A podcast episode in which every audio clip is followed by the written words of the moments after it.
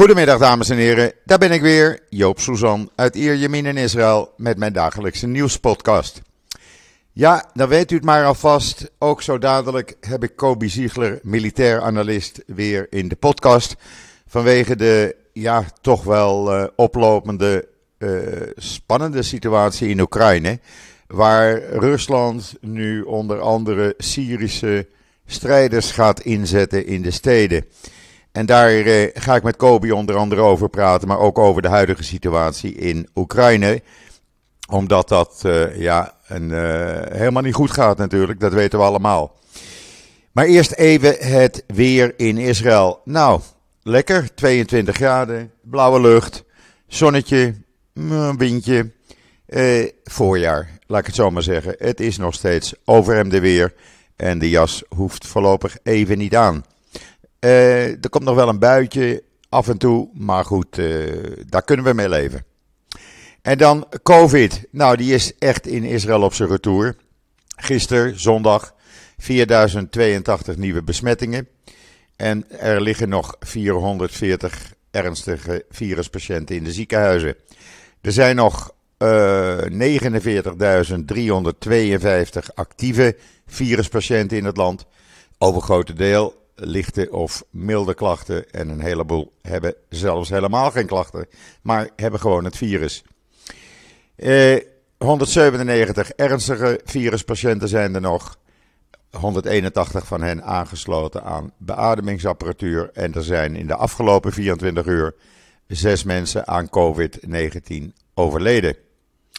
En dan vanmorgen kwam, uh, of gisteravond laat eigenlijk, moet ik zeggen, kwam de IDF met opzienbarend nieuws. Wat blijkt? Ze hebben een jaar geleden, in maart 2021, twee drones uh, buiten de, uh, het luchtruim van Israël neergeschoten. Die wapens vervoerden naar Hamas, naar Gaza. Die drones werden met succes onderschept door de F-35 straaljagers.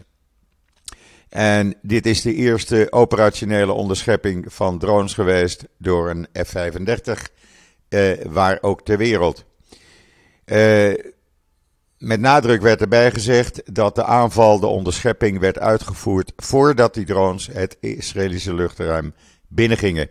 En er was overleg gevoerd met buurlanden. Ze werden vanaf de lancering eigenlijk uh, al gedetecteerd, ontdekt dus. En uh, ja, men bleef het volgen. Het was dus echt een poging van Iran om wapens via een drone uh, richting uh, Gaza te sturen. het filmpje in het artikel op israelnieuws.nl, daar ziet u ook dat Iran verleden jaar een drone heeft ontwikkeld met de naam Gaza. ja, zo zie je maar, de IDF dag en nacht paraat. En dan gisteren zijn er op de vluchten uh, die in Israël aankwamen met vluchtelingen uit Oekraïne, zaten ook 100 weeskinderen. Die worden opgevangen door Keren Kayemet l'Israël, oftewel KKL, en het Joods Nationaal Fonds, JNF. Die 100 weeskinderen gaan naar een, uh, een, uh, ja, een soort buitenhuis buiten Jeruzalem in de natuur om bij te komen en uh, worden helemaal opgenomen door en verzorgd door uh, het JNF.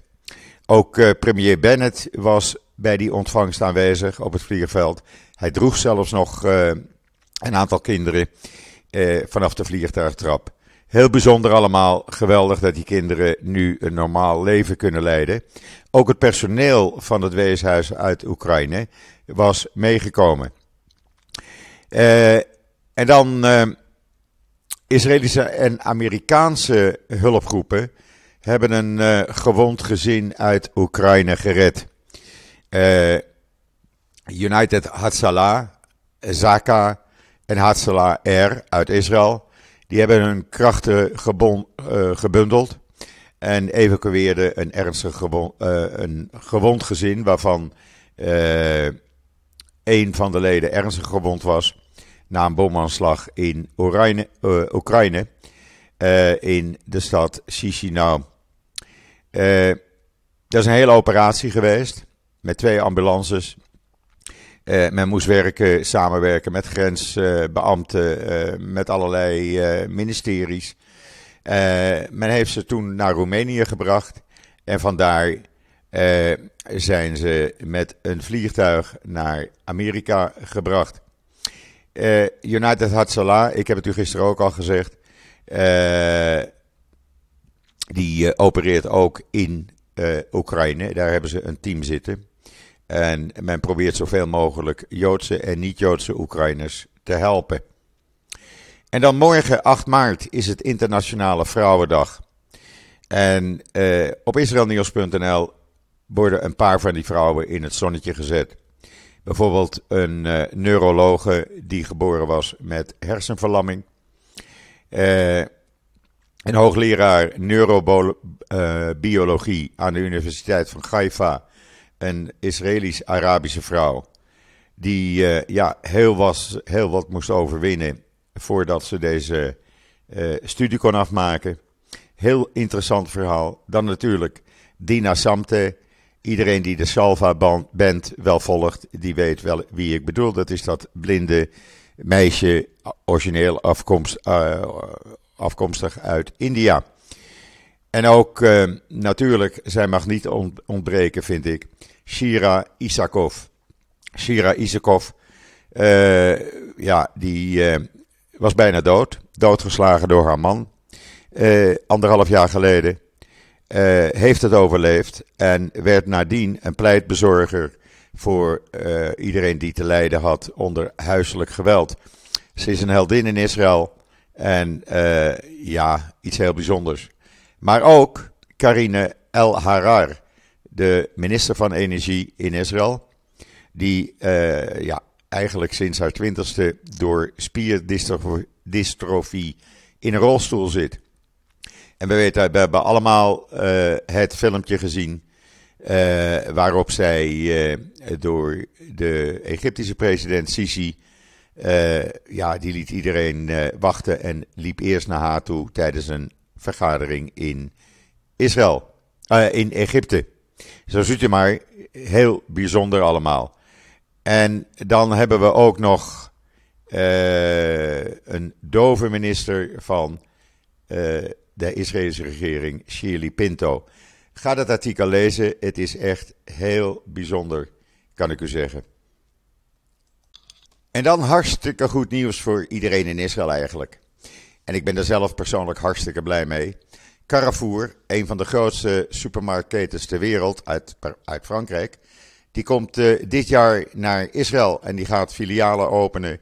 Maar ze komen eigenlijk door het hele land, want binnen drie jaar uh, nemen ze de 150 filialen van de supermarktketen Bitan Mega over.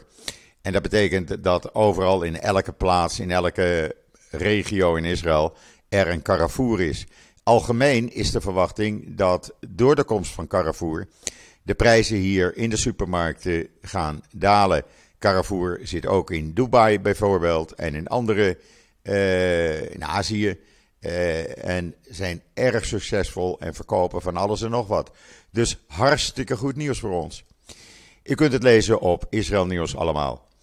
En dan uh, minister van Defensie Gans, die heeft op social media de wereld opgeroepen om te mobiliseren uh, tegen de Iraans, Iraanse agressie. Die moet gestopt worden, vindt hij. Het hele bericht kregen wij in een persbericht door en staat op israelnieuws.nl. Ook dat valt daar te lezen, zoals u natuurlijk veel meer op Israël Nieuws kunt lezen. En dan ja, ik zal het zo meteen met uh, Kobi Ziegler er ook over hebben.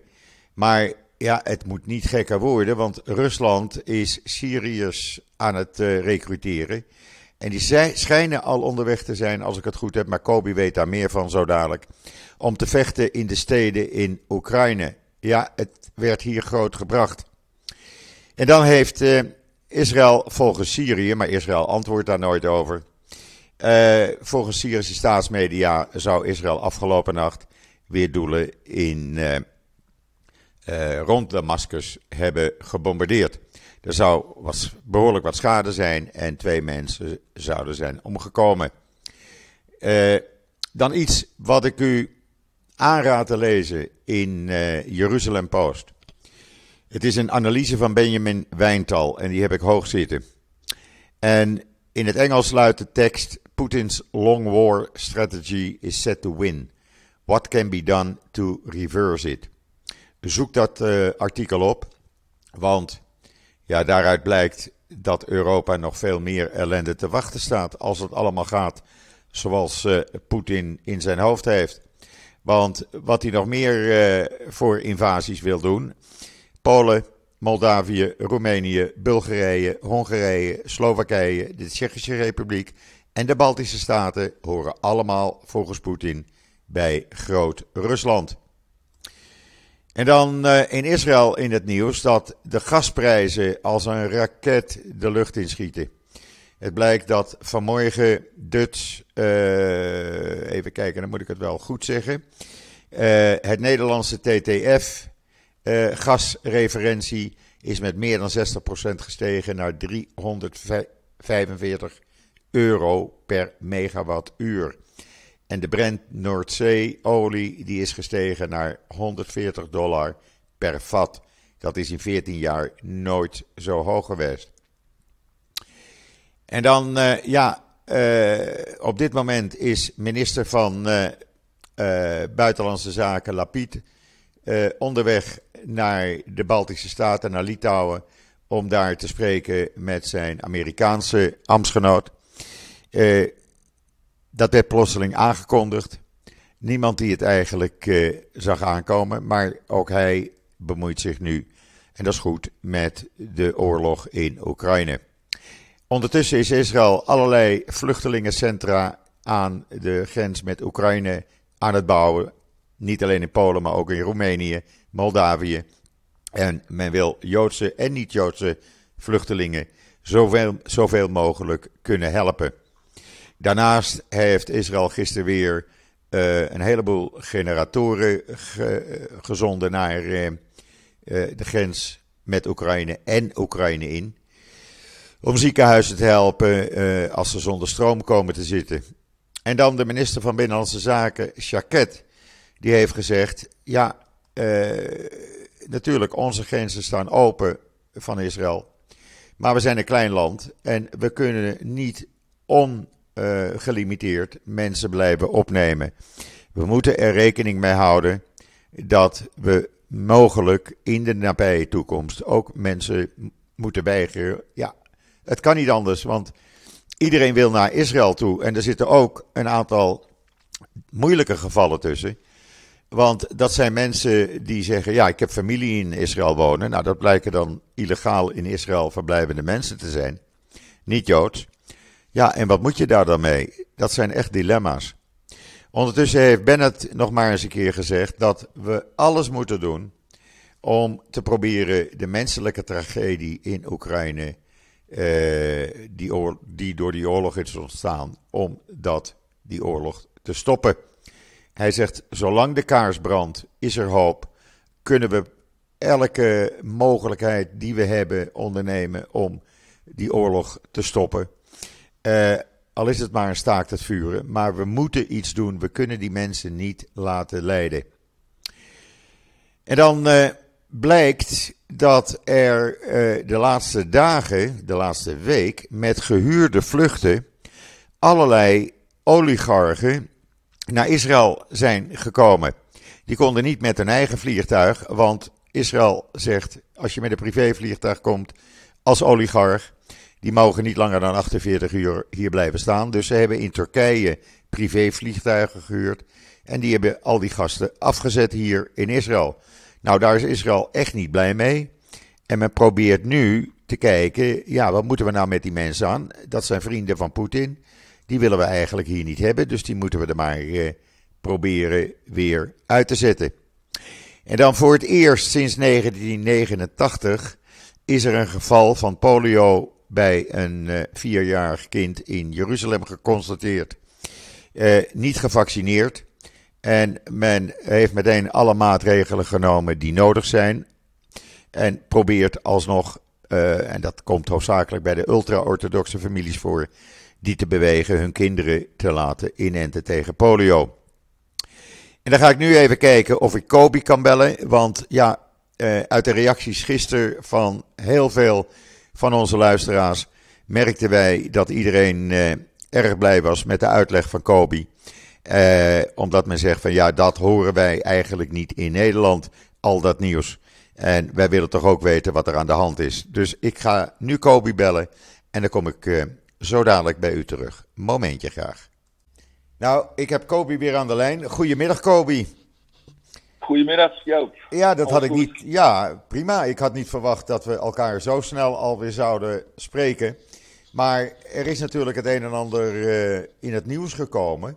Met name het feit dat Rusland zou hebben gevraagd aan Syrische strijders om uh, naar Oekraïne te komen en daar te gaan vechten in de steden.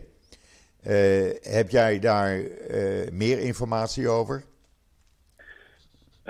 nou, ik heb het gisteravond om een uur of elf, als ik me goed herinner, heb ik dat gelezen in de Washington uh, Post. En, uh, of nee, de Wall Street Journal was het uh, die daarmee kwam, ja. als eerste. Uh, ja, her en der lees ik er wel berichten over. Um, nou, je vroeg me in het volgesprek even of, of ik daar een bevestiging van kon, kon vinden in ja, in combinatie met eventuele vluchten vanuit Syrië richting uh, de Oekraïne of uh, Wit-Rusland, Rusland. Um, daar heb ik niets over kunnen vinden. Mm -hmm. um, maar um, ja, het lijkt me geen, uh, geen optie om uit te sluiten. En, en ook zeker ja, aan te nemen als, als waar. Maar het is natuurlijk een, een, een, zorgelijke situatie. Want voordat je het weet, komt Hezbollah ook nog eens even in Oekraïne aan de Russische kant vechten. Uh, ja, die kans acht ik niet uitgesloten, dat klopt. Maar dat zou uh, betekenen uh, dat Iran er dan bij betrokken raakt. Ja, kijk, het, het Syrische leger, dat, nou ja, in 2015 stond dat op omvallen. En op verzoek van, van Assad is toen Rusland ingestapt. Uh, om, om daar uh, ja, de zaak nog enigszins te redden. Uh, Rusland die heeft in eerste instantie officieren en trainers daarheen gestuurd. Iran, zoals je net benoemde, die heeft daar de Republikeinse garde heen gestuurd, ook officieren. en die hebben een aantal eenheden van Assad getraind, geschoold, bewapend. ja, volgens de de Russische inrichting van het, uh, van het leger. Uh, ze rijden met Russische voertuigen. Um, um, ja, de strategieën die, uh, die mag je aannemen zijn Russisch. zeker van die, van die eenheden.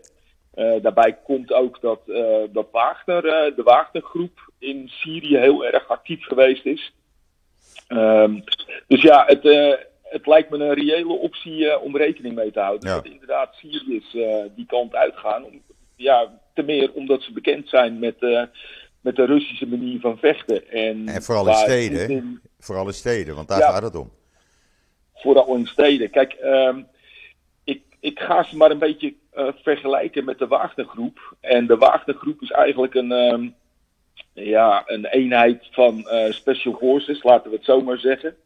Uh, die eigenlijk niets anders doen als uh, politionele acties uh, of, of uh, special ops in, in vreemde, vreemde landen uitvoeren. Ja. het is niet zozeer een vechtend leger, maar het zou zeker een, een leger zijn wat in de stad zich ja, goed thuis zou voelen. Um, ja. Het, zou, dat zou te maken kunnen hebben, mogelijk, met de grote aanval die verwacht wordt op Kiev dan. Ja, ja dat, uh, dat zou kunnen. Maar goed, de steden in het zuiden van, uh, van de Oekraïne die zijn ook nog niet bevrijd van, uh, nee. van geweld, Joop. nee, Odessa, Mariupol. Ja, daar, daar willen ze echt daar willen ze nog een, een actie op zetten. Ja. de vraag is wanneer dat komt. Dat die steden, zeker Mariupol, is, ja, is gewoon omzingeld, maar houdt stand uh, vanwege de, de bevolking, uh, die, die echt heel standvastig is. Ja. Uh, Odessa heeft vooralsnog alles afgeslagen, maar staat zeker op de nominatie om ingenomen te worden. Omdat je ziet dat de Russische troepen vanaf het noorden Odessa proberen te bereiken. Omdat vanuit zee uh, ja, ze zelf eigenlijk ingeschat hebben dat ze voorlopig kansloos zijn. Ja. Uh, dus, dus ja, uh, kijk, dat de nadruk op, uh, op Kiev zal gaan liggen, dat is zeker. Ehm, maar het zou ook maar zo kunnen dat Poetin die Syriërs gaat gebruiken als special forces, zoals hij dat eerder ook gedaan heeft. Ja, ja op, op, op de vliegvelden of uh, ja, echt brandhaarden van, uh, van verzet. Zoals hij met het Tsjetsjenen ja. doet nu. Die Tsjetsjenen, ja, die worden kijk, ook zo gebruikt, dacht ik. Die, uh, die Tsjetsjenen, dat, was, dat was niet zo'n heel groot succes. Want er zijn twee bataljons de, de pan ingehakt. Oké. Okay. en, en wat daarvan over is, is terug naar Wit-Rusland die waren, ze hadden een grote mond, maar bleken toch minder effectief te zijn als dat ze dachten dat ze zouden zijn. Ja, ja. En dan de inzet van buitenlandse, buitenlanders, vrijwilligers die naar uh, ja. Oekraïne zijn gekomen. Ik zag vanmorgen een tweet van jou over Israëliërs die nu in Oekraïne vechten, die afkomstig zijn van de elite-eenheden van de uh, Sayeret. Ja, dat klopt. En het zou gaan ergens tussen de 10.000 en 20.000 buitenlandse vrijwilligers nu aan Oekraïnse kant. Uh, ja. Denk jij dat dat een verschil gaat maken? Um, nou, kijk, als het uh, alle 10.000 of, of um, ja, welk, welk getal het ook is, 20.000 lijkt me sterk overdreven, maar laten we het op 10.000 houden. Als dat specialisten zijn, ja, dan kan het zeker een verschil uitmaken. Gewoon, ja, omdat die mensen ja, heel, heel op een andere manier vechten en ja. een toevoeging kunnen zijn aan, aan het Oekraïense leger. ze zijn tactisch sterk, weten om te gaan met moderne middelen. ja, en nemen ook een hele hoop informatie uit het Westen vandaan mee. Ja, ja. daarnaast kunnen ze de Oekraïense vrijwilligers trainen. Dus er, ja, er is een palet aan mogelijkheden om die, om die mensen inderdaad heel effectief te gebruiken. En dat gaat, ehm, ja, dat gaat Poetin zeker ehm, ehm, zorgen baren. Ja, ja. Nou, dat moet ook. Hij moet, het, ja, hij moet een beetje zweterig worden, zullen we maar zeggen.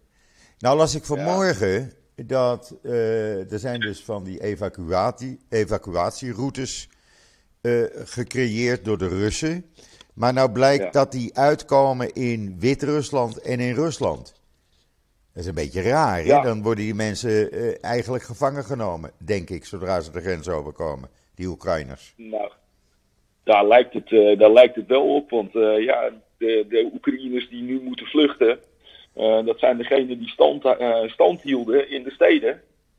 en dus niet weg wilden, omdat ze, nou ja, uh, het niet accepteren door uh, Rusland overlopen te worden. Ja, en als je dan uh, één optie krijgt om, om het gebied te verlaten als vluchteling en vervolgens naar de vijand wordt gebracht, ja, dat lijkt me niet het meest florissante vooruitzicht wat je je kan voorstellen. Nee, precies. Ehm, ik, ik, las dat het nog wel um, van, vanuit het zuiden vandaan, dat er nog wel een optie was om richting Polen te gaan. Eh, die werd aangeboden, een soort corridor. Ja. Uh, maar wat in het oosten ja, op de vlucht geraakt is of uh, wil e evacueren, uh, ja, dat gaat richting, richting Rusland of richting de Donbass waarschijnlijk. Ja, ja. Ja, dan worden ze gelijk opgepakt natuurlijk, die mensen. Daar kan je ja. wel van op aan. Dus ja. dat zou, ja, dan gaan er geen mensen evacueren nu, denk ik. Zodra ze dat weten, waar ze naartoe komen. Dan blijven ze liever thuis zitten, denk ik. Nou, met die voorkennis uh, zou ik ook niet met. Uh, ja, uh, zonder grote vrees in die bus stappen als ik wist nee, dat ik naar Rusland toe zou gaan. Maar goed, ja, de andere keuze is dakloos en een zwervend bestaan in een oorlogsgebied, Joop. En dat, ja, dat is ook echt niet aan te bevelen. Nee, maar nou is dat Oekraïne zo'n gigantisch groot land. Hè? zoals jij tegen me zei in het vorige gesprek, bijna net zo groot als Frankrijk of groter. Ik ja. denk niet dat Rusland dat hele land bezet kan houden. Nee, onmogelijk. Onmogelijk. Ja. Um, naar schatting heeft hij nu um, ja, zo'n zo 220, 30.000 mensen ingezet, troepen ingezet om het land, nou ja, in ieder geval een paar steden te kunnen belegeren of in te nemen. en om een land te bezetten, ja, dan moet daar echt, daar moet misschien wel 500.000 man bij komen. Ja, ja. ja, dat gaat niet gebeuren. Ja, dat, dat gaat niet gebeuren. Nee, nee. hij gaat een hij gaat sowieso, zo schat ik in, in het, uh, in het binnenland zelf, in, in Rusland, gaat hij ook nog wel wat uh, problemen oplopen. Nou, dat konden we eh, gisteren al zien, hè? de problemen die hij kreeg. al ja. die duizenden protesters, die werden, demonstranten, die werden opgepakt, jong en oud, moet ik erbij zeggen. En ja. wat mij opviel op filmpjes, dat een heleboel hun telefoon meteen weggooiden. Ja, ja, ik zag ook al filmpjes uh, voorbij kwamen, uh, komen van mensen op straat die gecontroleerd werden. Uh, ja, de berichten die ze in de telefoon hadden, die, ja. die moesten zichtbaar gemaakt worden voor agenten. Ja, dat, dat heeft natuurlijk niks meer met nou ja, democratie te maken. Nee. voor zover daar nog sprake van was. Maar dat, dit is gewoon dictatuur. Ja, precies. Precies. Nou, was er in de Jeruzalem Post ik had het al even genoemd in het begin, eh, voordat wij spraken. Gisteren stond er een, bijzonder, eh, ja, een bijzondere analyse van eh, Benjamin Wijntal in de Jeruzalem Post. En die eh, beschreef eigenlijk hoe moeilijk het is, of zal zijn, om Poetin eh, eh, te stoppen. Want zijn, zijn strategie is alleen maar om te winnen en dan heeft hij nog een aantal landen op zijn verlanglijstje staan. Zoals Polen, Moldavië, Roemenië, Bulgarije, Hongarije, Slowakije, Tsjechië en de Baltische Staten. Ja.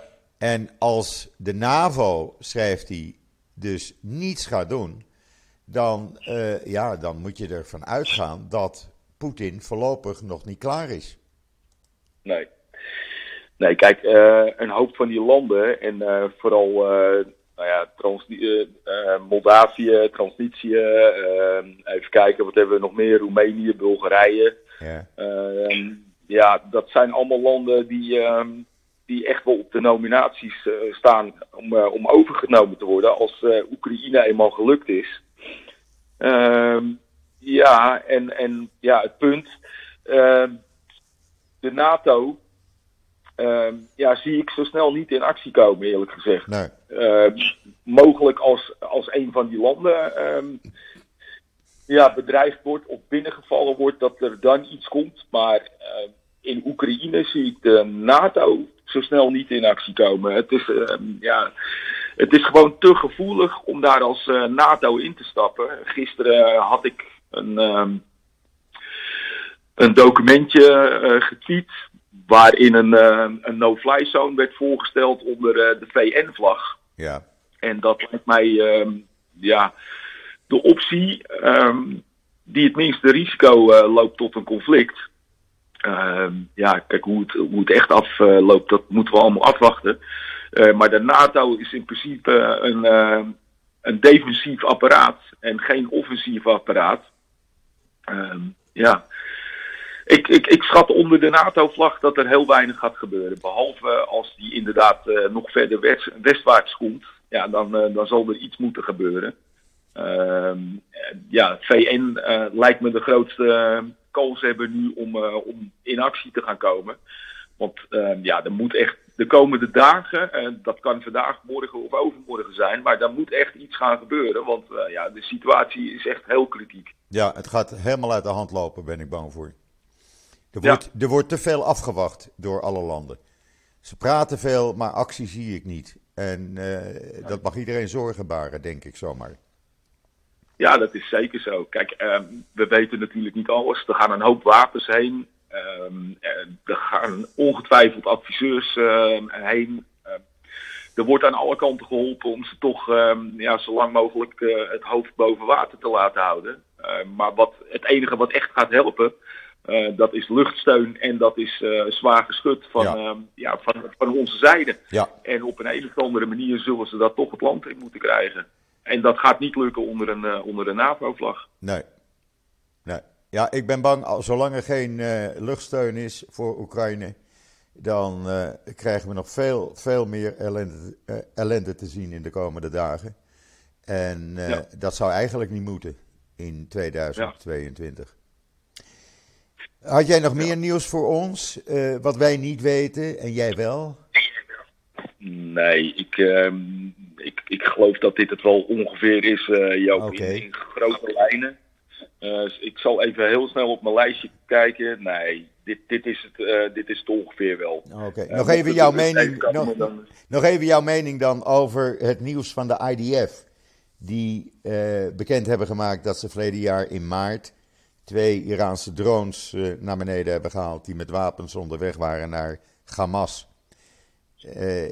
wat is jouw visie daarop? nou ja, wat is mijn visie erop? Ja, het verbaast me niet. Nee. Het verbaast me niet. Kijk, er is een, een levendige handel in, in wapens richting Gaza. Of een, een ja, iedereen probeert uit alle macht daar wapens binnen te krijgen. En wapens, ik weet niet, ik heb het stuk niet gelezen, ik heb het, ik heb het wel gehoord. Nou, het staat ja. bij mij op de site nu. Ik heb ja. het persbericht gewoon overgenomen. Maar goed, um, onder wapens kan je alles verstaan natuurlijk. Ja. En een drone over het algemeen kan die qua gewicht niet zo heel erg veel mee voeren. Uh, maar dat ze het geprobeerd hebben, ja, het verbaast me niet. Um, het gebeurt vanuit Egypte, het gebeurt vanuit ja. Jordanië, vanuit de Westbank. ja, er zijn zoveel smokkelroutes en dat ze dat nu per, per drone gebeur, ja, proberen verbaast me niet. Okay. En ja, dat het nu toevallig groot nieuws is, omdat het een F-35 geweest is die dit ding neergeschoten heeft. Ja. Ja, dat... Voor het ja, eerst ter wereld, zeiden ze erbij. Sorry? Voor het eerst ter wereld dat dit is gebeurd. Dat, ze... dat een F-35 okay. Iraanse drones naar beneden heeft geschoten. Oké. Okay. Nou ja, goed, dan hebben jullie een primeur. Oké. Okay. Nou, bedankt voor je update weer, Kobi. Mocht er aanleiding toe zijn, dan ga ik je morgen toch weer bellen. Mocht dat uh, nodig zijn, als je, het, uh, als je tijd hebt. Uh, Is goed. Want we kregen, nou dat heb jij, zou je ook wel gemerkt hebben. Kregen zoveel positieve reacties van mensen die zeiden van... Ja, dit nieuws wat jullie geven was bij ons helemaal niet bekend. Nou, dan, dan ben jij hard nodig. Laat ik het dan maar zo zeggen. Ja, nou, ik heb uh, wat van de reacties gezien en uh, waarvoor dank. Um, ja, waar ik info kan geven, doe ik dat. En, Hartstikke mooi. Ja. Oké. Okay. Oké okay, man, hartstikke bedankt weer en ik spreek je snel. Okay. Tot horens, ja. Oké, okay, tot snel. Dag Kobi. Dag. Ja, dat was uh, even de hoognodige informatie uh, van Kobi Ziegler, militair analist. Hij weet dat vele malen beter dan, uh, dan wij. En ik ben blij dat hij even de tijd had om deze informatie door te geven. Brengt mij tot het einde van deze podcast. iedereen nog een hele ja, rustige, laat ik het zo maar zeggen, rustige maandagmiddag toegewenst. Ik ben er morgen weer en zeg zoals altijd: tot ziens, tot morgen.